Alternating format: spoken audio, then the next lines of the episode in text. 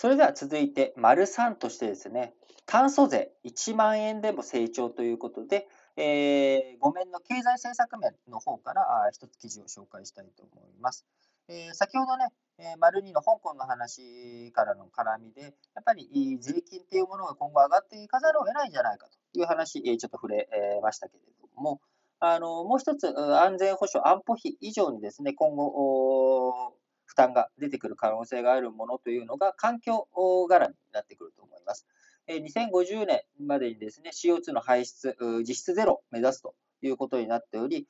中間目標2030年までにもですね、非常に大幅な削減というものを目標に掲げている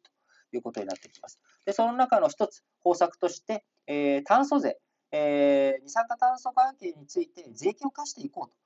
排出1トンあたり1万円でも、え付加してもですね、え企業が負担しても成長が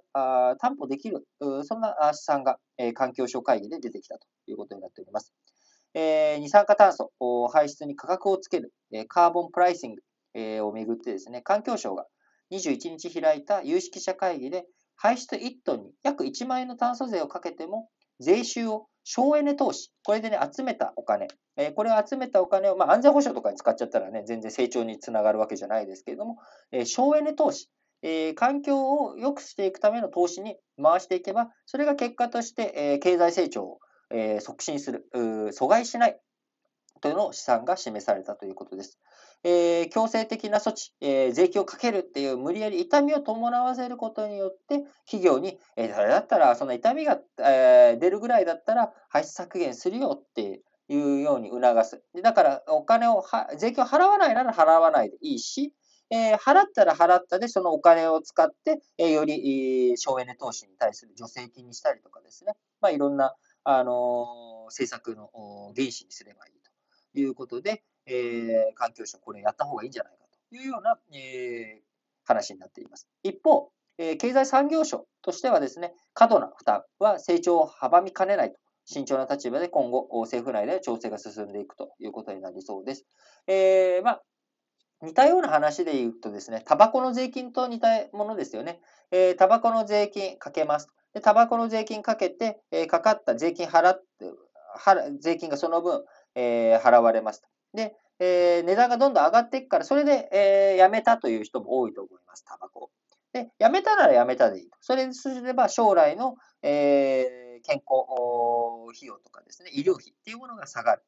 逆に、えー、税金を払うなら税金を払ってもらって、それを使って、えー、健康、医療費使っていくというような、まあ、こういったあ発想というのと、まあ、カーボンプライシング、炭素税、えー、をかけるっていうものも、まあ、ほぼ考え方とはしては一緒ということになります。えー、今回のね、試算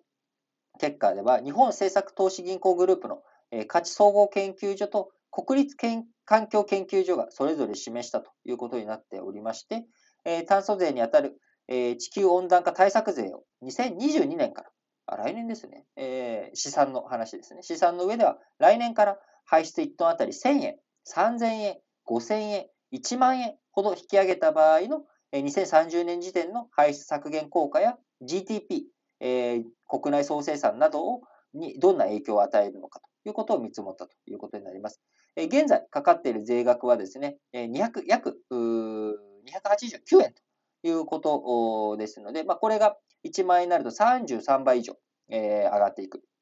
40倍近く増えるということになりますが、えー、税額が増えれば増えるほどですね、排出ガスの削減につながるということになります。ただ一方ね、えー、経済の押し下げ効果も大きいことになりますが、えー、その税収、集めた税収をどういうふうに使うか、使い道次第で経済への影響を緩和できるというふうに、えー、報告、え、試算結果が出ているということになります。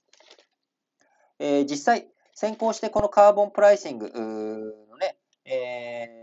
取り組みをしている地域、国や地域では、排出量の減少と経済成長成長というものが両立しているという状況になっております。2005年に排出量取引を導入した EU 欧州連合では、1990年から2019年の間に排出量が2割減り、GDP は6割増えたということになっております。まあ、もちろんね、これ、あのー、相関関係、えー、がは当然ありますけれども、因果関係どうなのかと。相関関係っていうものはね、確かにあの数字として相関があるということになるんですけれども、因果関係がしっかりとあるのかどうかというところ、えー、これをね、見ていくっていうのも大切なところですが、まあ、必ずしも排出量取引とか、カーボンプライシングっていうものが経済にあの大ダメージを与えるとか、ダメなあものだとは言い切れないということは、まあ、一つ見て取れるのかなと思います。日本としてもですね、2010年から排出量取引を導入した東京都、どうだったかというと、2009年から2015年にかけてエネルギー消費量が10%以上減って、都内総生産は7%以上拡大したということになっておりますので、やっぱりこう、新技術、たあの環境問題回復克服していくためには、新しい技術を導入していく。そしてその新しい技術が、え経済を回していく武器になっていくっていうシナリオ。これをやっぱ達成させていかなきゃいけないと思うんですよね。えそのためにも、え既存の今このまんまでいいじゃんっていうところに、えその今のまんまじゃダメなんだよっていうことで、え今のまんまでいようとするなら罰金、税金を納めろというふうに迫り、え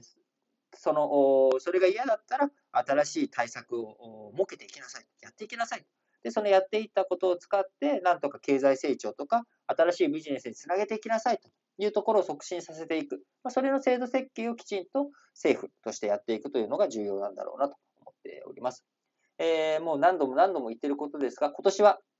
必ず衆議院選挙があります。えー、そこで大きな話題になってくるものっていうのは、やっぱ安全保障とか環境、子育て、えー、医療、え、どういうふうにしていくのかと。えー、目先ね、新型コロナの問題もありますけれども、やっぱあこういったあ中長期的な目標、えー、そういったものにもしっかりと立ってですね、立脚して、えー、候補者、あ立候補したあ候補をしっかりと見て、えー、一票を投じていくというのが大切だと思っております。えー、それでは次の話題に行きたいと思います。